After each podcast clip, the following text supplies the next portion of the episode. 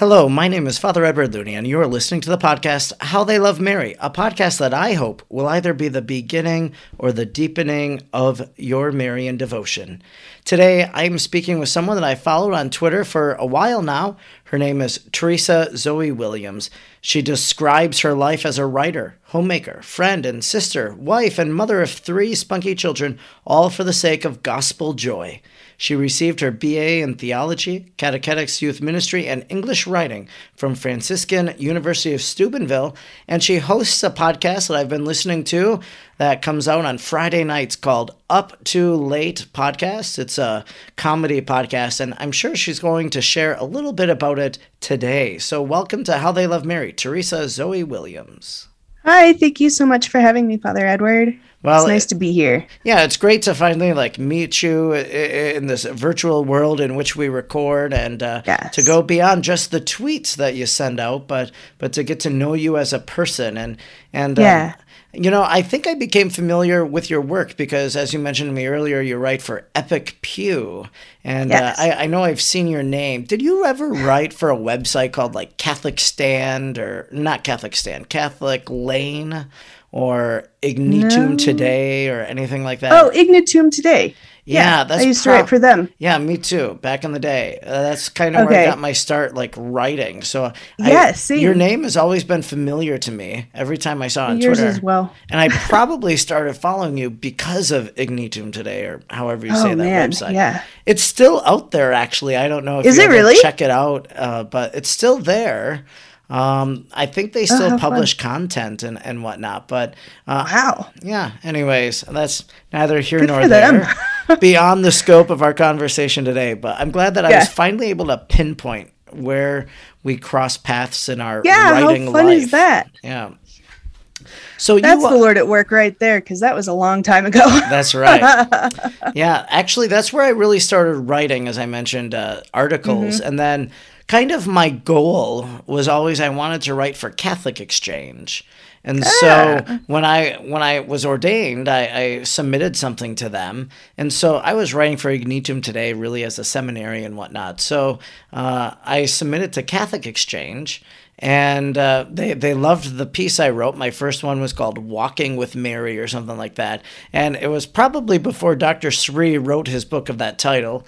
But it was basically oh, yeah. like encouraging people to walk and pray the Rosary. That was my first article, and well, since then I've gone on to write probably hundreds of articles for Catholic Exchange. So uh, I love writing for them, and uh, I know that you're a writer. That's how you describe yourself, but you yeah. also describe yourself as a wife and a mother.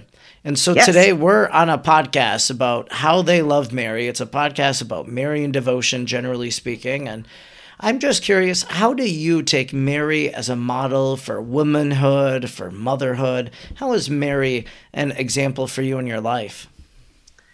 Well, that is a loaded question. Like, how could she not be, basically? Um, in my life, Mary and I, well, hmm, I didn't get close to Mary until uh, my early adulthood after my mom died. Um, and that's kind of a, I think that's a natural thing for Catholics. Like when a parent dies or, or someone close to you dies, you find Mary finally. Mm. And you find comfort in her and, um, and all of that. So we've been getting to know each other for a while. And you know, when I became a mom, I didn't have a mom anymore. And Mary was the first person that I looked to just for help through all of it. Because, I mean, he might be the son of God and all of that, but Jesus definitely had poopy diapers. like, um, she she lived it, um, and she was in it knee deep, at least, you know. Um, and when I had no one else, or when my faith was faltering, Mary was there. And I, when my faith falters, my prayer is always, Mary, just lead me back to your son. Mary, take me to your son. Beautiful. And that's how I've been getting to know her as a mother. She really is a mother to us um, and really does lead us continually back to her son. But she's not pushy. She doesn't force you to do anything. She's the most gentle and just she just wraps you in her mantle. Okay, we're just going to take one step at a time. And however many steps it takes, we're going to do it together. Um, and in my life as a mother, I find that that's often how my kids need help or need me to be there for them.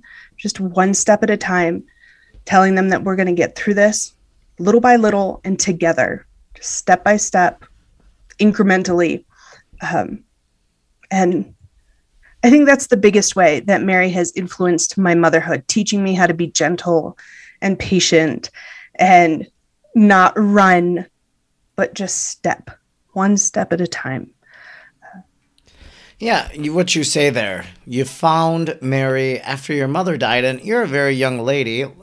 Uh, we're we're probably about contemporary, same age, and and uh, so you've lost your mother at a very young age, but yet it's kind of like I always go back to and think of St. John Paul II. And the story is that when his mother died, he went to the altar at the church and there in Poland and he said, Mary, now you have to be my mother. Be a mother to me now. And so that's really what people find, I think. And this you think of Easter and how Mary probably believed that Jesus was going to rise from the dead. Watch the movie Resurrection uh, from Roma Downey, and you'll see this on yeah. abundant display the great faith that she had in Jesus rising from the dead.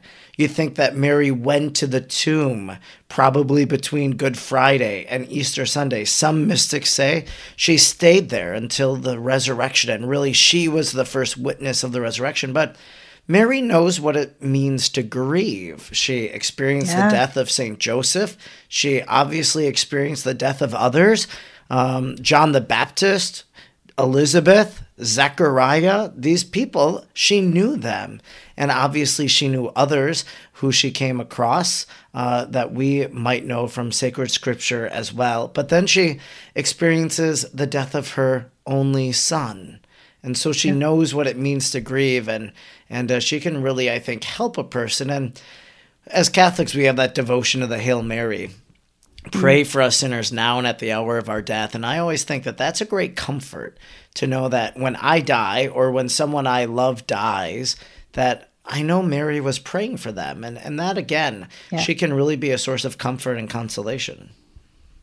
Yeah. I think if I had to guess at God's mind, I, I would think that that is his number one reason for giving Mary to us that we have comfort and consolation on this path, which is not always easy as Catholics, and it's not supposed to be, but we need someone who's always going to be there with us to get us through those times and bring us just always, always, always to Him. Yeah, you mentioned too that you could identify with Mary as a mother because she cared for Jesus. She had an infant. She raised a boy. She saw Jesus's first steps. And really, then your motherhood can be lived out, I think, in imitation of Mary. And maybe there are those moments where you say, well, what would have Mary done in this situation if this was her child? Yes, yes I have. I have done that a lot, in fact. Um, yeah, I won't tell any embarrassing stories about my kids, but there have been some moments where I've been like, what are you doing and how do I respond to this? and it is, it's, you're right. It's Mary that I turn to and say, what would you do? Uh, and she's always very gracious and forthcoming with answers, even if that just means just shut up and, and live it right now. Just be quiet and be that for your child right now.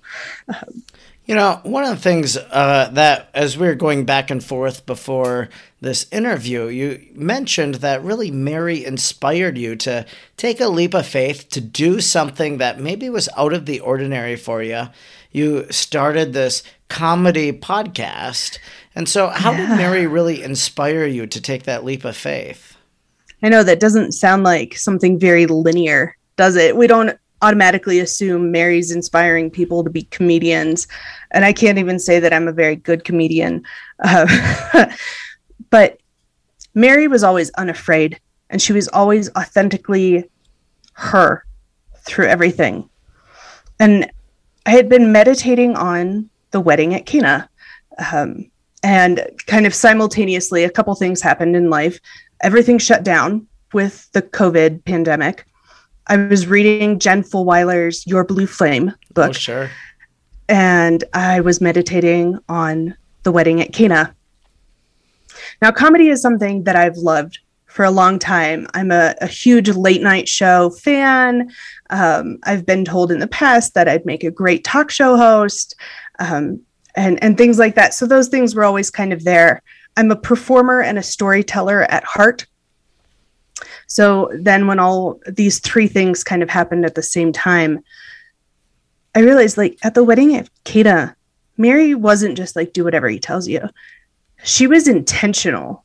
And she it took a huge leap of faith from her to ask Jesus, like, do something for these people. They're suffering. Like, and no one else had the guts to ask him. You know, no one else believed in him as much as she did. And when he replied to her, and it almost kind of seems like a brush off to us, he's making sure that she wants this and that she understands what it brings. And and that's when she doesn't even respond to Jesus, which I think is really bold to not respond to the Son of God. Uh, but she just turns to the serpents and says, Do whatever he tells you. I know he'll take care of it and how that inspired me. So I have this love of performing and comedy and storytelling. I'm told I'm funny. Uh, if you follow me on Twitter, I guess maybe I'm funny.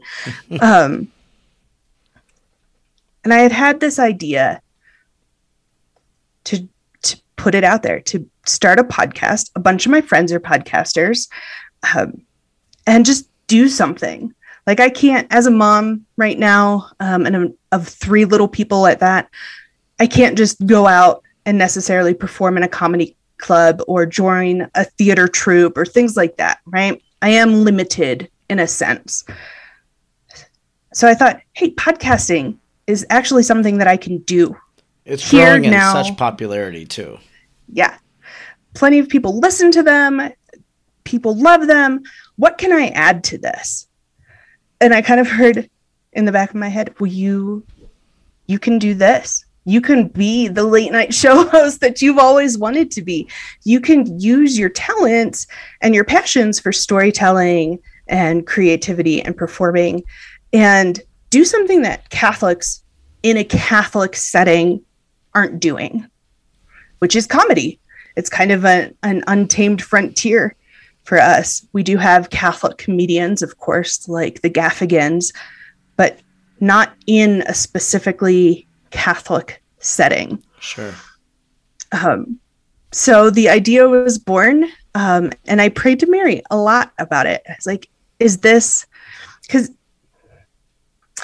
I asked her, you know, is this what I should be doing with my time and my talents?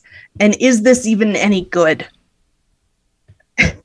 And she basically like kind of put people in my life who were all this is a great idea. I will help you with this. Um, a friend made my logo for me. Another friend taught me all the ins and outs of podcasting. Um, a friend donated my microphone um, so that i could do this. Um, and very gratefully um, adam over at grexley and catholic tv happened to see that i was going to start this and offered to pick it up so that I wouldn't have to do as much of the the back end work like the editing and the producing and all of that so I could focus on what I'm good at. So Mary never like directly answered me, but she put all of these other elements and people in my life that just kind of took care of everything for me. And to me that's like that's like her saying to the servants, just do whatever he tells you. Like don't worry, we've got this. Um, and so I think about her too, because I don't want the podcast to be crude or too snarky, which I'm known to be, um, or you know, I want to keep it in the right lane. And there's there's space and time um, and places for all different kinds of humor and to be a little uh, looser than maybe sometimes people think we should be but all really all under her direction all under her mantle um, in fact, like the stars on my podcast logo, um, there's only three of them, but I kind of I associate them with Mary as Stella Maris, um, who is Star one of, of my patrons. Sea. Sure. Yeah. Um, so not it's a whole other different sea with me than actual ocean, but uh, so she's always there in these very subtle and sometimes not so subtle, I guess, ways um, guiding. And I ask too. I ask her to walk me through it. Um, so in a sense, I feel like a partnership with her on this, um, trying to be authentically who I am, using my gifts just to entertain the people of God. That's really all I'm here for. Um, I'm not a great theologian or academic, and I'm never going to be. Um, you know, all of these different other charisms, they're not mine. Um, and meditating on the, the wedding feast of Cana while reading Your Blue Flame kind of made me realize like what my charisms really are, and that this is one outlet that I can use them effectively. Hopefully, please listen to my podcast. Let me know. Have you reached out to Jen Fulwiler and tell her how you, she inspired you? Not yet, but Jen, if you're listening, hey girl. So Jen is actually she left her job for background information. You know this, but for yeah. for those who are listening, she left her job at Sirius XM as a Catholic radio show host. She said, "I feel really called and convicted to do stand-up comedy." So she quits her job and like the next day a pandemic happens and every, yeah. the whole world shuts down. And so she's trying to navigate that and make sense of that now but she trusted that she was following really the spirit's lead in her life as she was looking at the gifts that she had and how can i use this to, to support my family to spread cheer. And she does what she calls clean comedy. She has mm-hmm. another phrase for it but i can't think of it right now. Um, but but really it's you know, very clean comedy. She doesn't, like mm-hmm. you said, she doesn't want to be crude. She wants it to be for other people to be able to listen.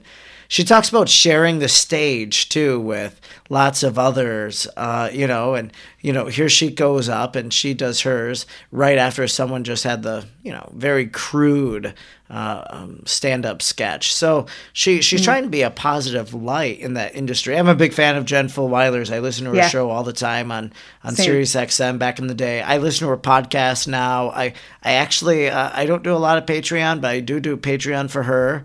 So, um, anyways, yeah, I, am a big fan and so happy to hear that she inspired you. And I'd encourage you to let her know that. Now, you, I will. I will. You mentioned that uh, you're inspired by late night comedy and, and you know like the Tonight Show or or Stephen Colbert maybe maybe not these yep. names per se but anyways Actually, well, yeah. uh, is your little goal maybe to to you're partnering with Catholic TV and this Grexley is it to be video at some point do you think or is it just going to be audio? You know when I started this and when I, I started setting it up I just I was in the moment. I'm like, this is what I can do right now. And right now, still, this is what I can do. Um, but I'm very open to wherever this leads or opportunities that this might open up. Adam, if you're listening, I love you. You're the best podcast editor ever. Um, but Adam is also the head of creative at, Catholic TV, as it turns out. Um, so he and I have talked about some things, but there's no, there are no plans currently for sure. anything more than audio. So you'll just have to listen to my voice and like it. And what have the reactions been? So obviously you build a podcast, people people listen they might even leave reviews they might write you you know i get lots of emails from people that listen. Um, you know i just got one randomly the other day uh, about my oh, nice. st joseph podcast. So mm. um, have you gotten any listener feedback reactions? There are like five reviews on apple podcasts. Sure great. And they all say that i'm pretty cool I haven't gotten any emails yet, but I also say in my podcast descriptions that, you know, hate mail can go to hell and only fan mail. So I assume I don't have any fans since I've not received fan mail at my email address yet. Well, you're very new. It That's takes, okay. It takes a long time to build an audience, you know, to get that to oh, get there. Yeah. That's for sure. I always tell people like the things I do I do it sure for the people that are listening right now, but you also do it for the replay because someone's going to find it three years from now, or they're going to find it in a Google search or whatever the case might be. And so, so you do have your audience of today, but you also have mm-hmm. your future audience that's going to discover you and uh, want to really binge all of those episodes. let's hope so. They're all under 30 minutes, so extremely bingeable. That's great. I love a short podcast. So so do I. That was one of my things um, when I was creating it. I set up the parameter that I didn't want it to run for more than thirty minutes an episode because my attention span is pretty much gone at that point. And also, as a as a mom and a and a writer, I don't have a lot of time to devote to just listen to things. So I have to be extremely selective in what I do listen to. Sure. Now one of the things too you mentioned to me when we were talking about the blessed mother previously you said that you have a great devotion to our lady of sorrows which of course you know you wonder why people are devoted to our lady of sorrows. Wouldn't you want to be devoted to something happy? But but how is it that our lady of sorrows has touched your life and the life of your family? Yeah so um our history, my family's history with uh, Our Lady of Sorrows, actually, it turns out goes back several generations, I think five. Um, my great grandmother, who's Italian, um, her name, she went by Mary, but her, her name was Maria Dolorosa. Mary Dolores. Oh, yeah for Our Lady of Sorrows. Her mom's name was Annunziata. Uh, so very Marian. They had a theme. Um, sure. But Mary Dolores. Mary Dolores and her siblings, there were, I believe in total, there were 13 siblings. Um, but after one birth, their mom died. Um, and there were three living at this point. Hmm. And the three of them were sent to live in an orphanage. And Mary's younger brother and sister died in that orphanage. And their dad said, That's it. You're coming home. I will not be separated from you anymore. We'll just make it work. And they did. Um, my great grandmother and her dad were like best friends um, for the rest of his life um, and very close because of this shared experience of so much loss, right? So here we have so much loss um, and Mary Dolores. So Mary moved out a little east of Pittsburgh to this small mining town called Yukon, and the parish there is Seven Dolors. The seven sorrows of Mary.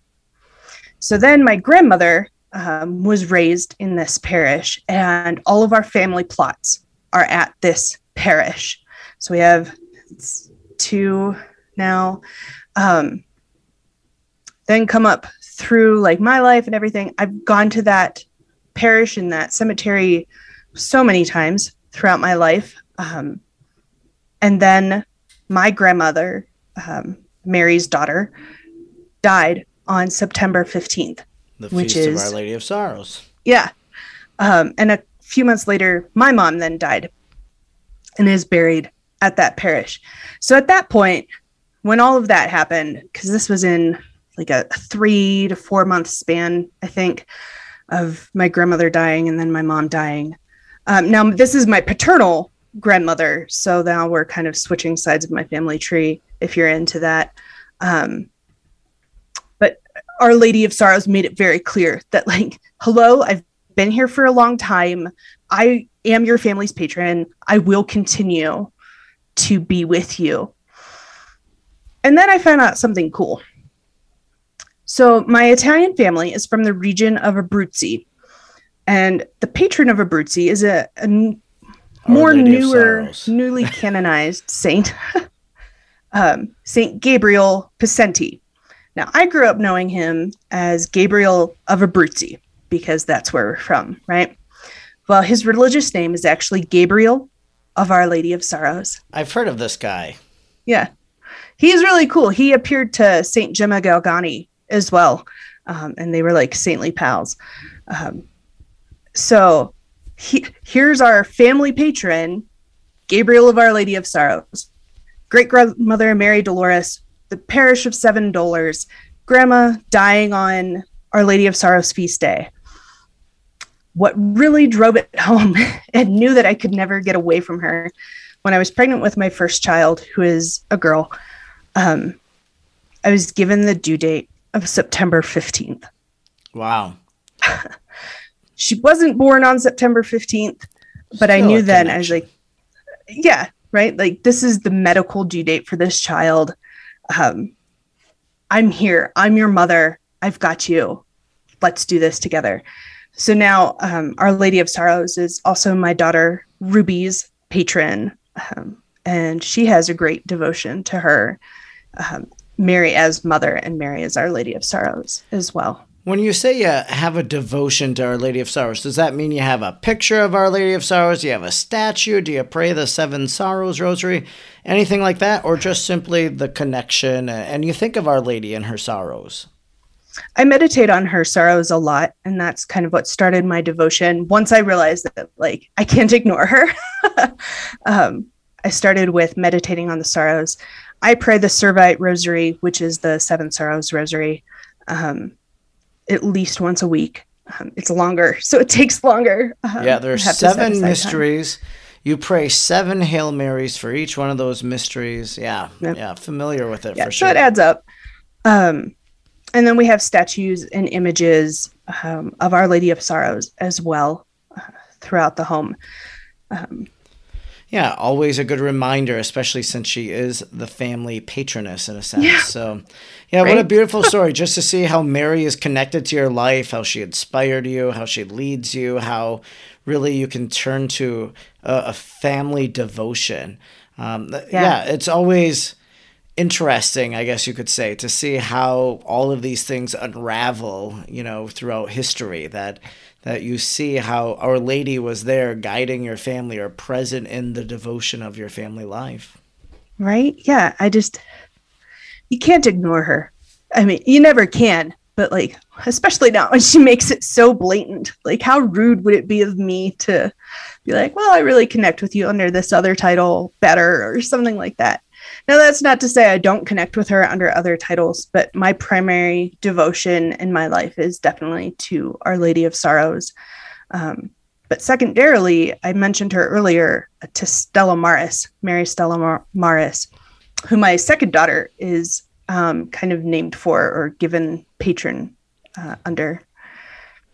So. I I often, to close the podcast, always ask people, well, what's your favorite title of Mary? So you've already answered that question.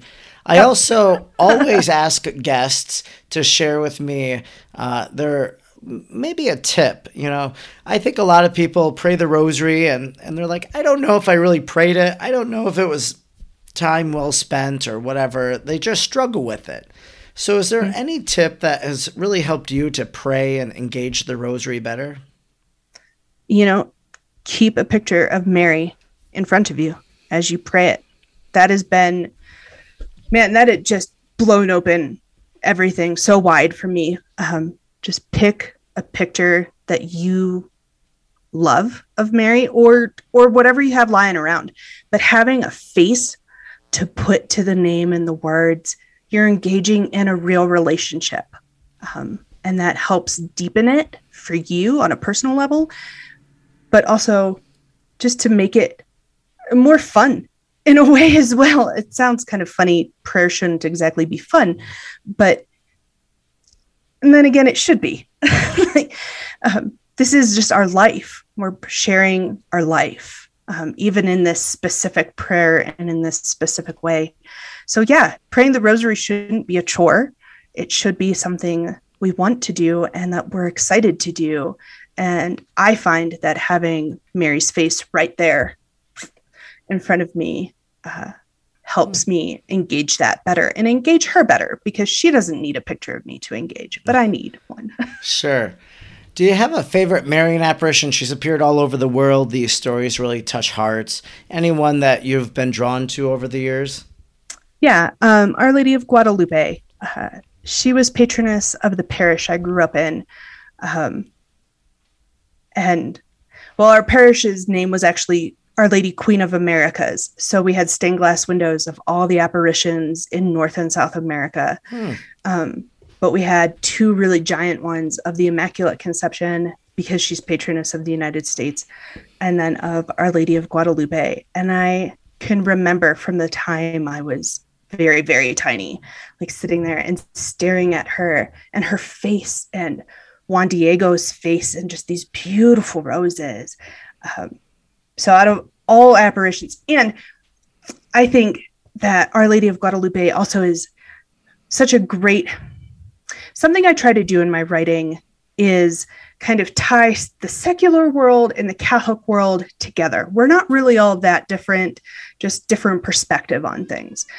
We can, there's a lot more meeting than we like to think. Um, and I think Our Lady really accomplished that in Guadalupe as well. So she's kind of a patroness to me in that way, also, um, because she took what was there um, of the native culture and of the the colonized culture and wove it together to show these people that they are not that different that she is there and the church is there for everyone and that's what i want to do with my writing as well and i think that's a direct inspiration from her so i, I do think her apparition there has played a, a major part in my life there's lots of Marian shrines. Of course, there's some to these apparitions of Our Lady, but there's also just devotional shrines to a mm-hmm. title of the Blessed Mother. Is there one that you've visited that has left an impression on you? Or one you want to go to? I mean, I want to go to all of them. I'm not going to lie. Like, I just well, love Mary so much and I love culture so much. I want to see everywhere that she has made this impact and, and i want to know it and i want to get involved in it and just steeped in it. Uh, so i don't know if there's one in particular. I can't answer that question i'm sorry. Oh, that's okay that's fine. How about a marian book recommendation? Is there a book about mary you've read that you're just like i think everybody should read this book about her this is Where the stumper yeah you know what though total Total Consecration to Jesus Through Mary by Louis de Montfort. And anything Louis has written on Mary really, um, that's kind of the standard go to. He's the Marian guy, but that's right. It's true. It's for a reason. for sure. Um, Interestingly enough, I have a 10 day retreat book based on True Devotion to Mary that will release in October of this upcoming ah, uh, year. Fine. So so uh, stay tuned, everybody, for that Sweet. latest book of mine that really tries to break open the themes of what St. Louis de Montfort's trying to write about. So, well, that's wonderful. I am so grateful, Teresa, that you joined me today on How They Love Mary to share about Marian devotion in your own life and how Mary has guided you, how she prays for you, how she inspires you. If people want to learn more about you, your podcast, how can they find you on the internet? Well, I'm very online. You can always find me on Twitter without a doubt at Teresa Zoe. Um, my website is teresazoewilliams.com, where you can keep up kind of with the latest projects and things that I am doing. I have a Facebook and an Instagram and a Patreon too, but all of that information can be found in one of those two places. Yes, I saw on Twitter you have a link tree, so you can like click yes. this button and it'll tell you where you to go. I need to make one of those link trees. So you know, it took many many weeks of one friend just like constantly saying, "Hey, have you done this yet? I know it's on your to do list. Do it, do it." Do it like every day. I was like, okay, I'm gonna do it. She's like, you've just got too many links make it all easy for people. Yeah, no, that you're you're speaking my soul right now. I should definitely do that. Well, that's great. Give Teresa a follow. Check out her podcast, Up Too Late, and it releases in the evening hour, right? Like you release at yes. seven, eight p.m. Uh, it's 9 p.m. Eastern time every Friday Central, night. Then okay. Yeah, 8 Central, or if you're in Colorado like me, that would be 7 p.m., which isn't very late, but you know you can listen to it later. People like me just listen to it, you know, when I'm driving at three o'clock Yeah. in the afternoon or, or the next day. So, but I'm Yeah. sure there are a few of those people out there that probably stay up till eight o'clock, eight o'clock Central, nine mm-hmm. Eastern to say, I want to listen to some Catholic comedy. So that's great. You're doing hope you great do. work and Please do. happy to cross paths with you today. Thanks for joining me. Yeah, thank you so much for having me. This was delightful.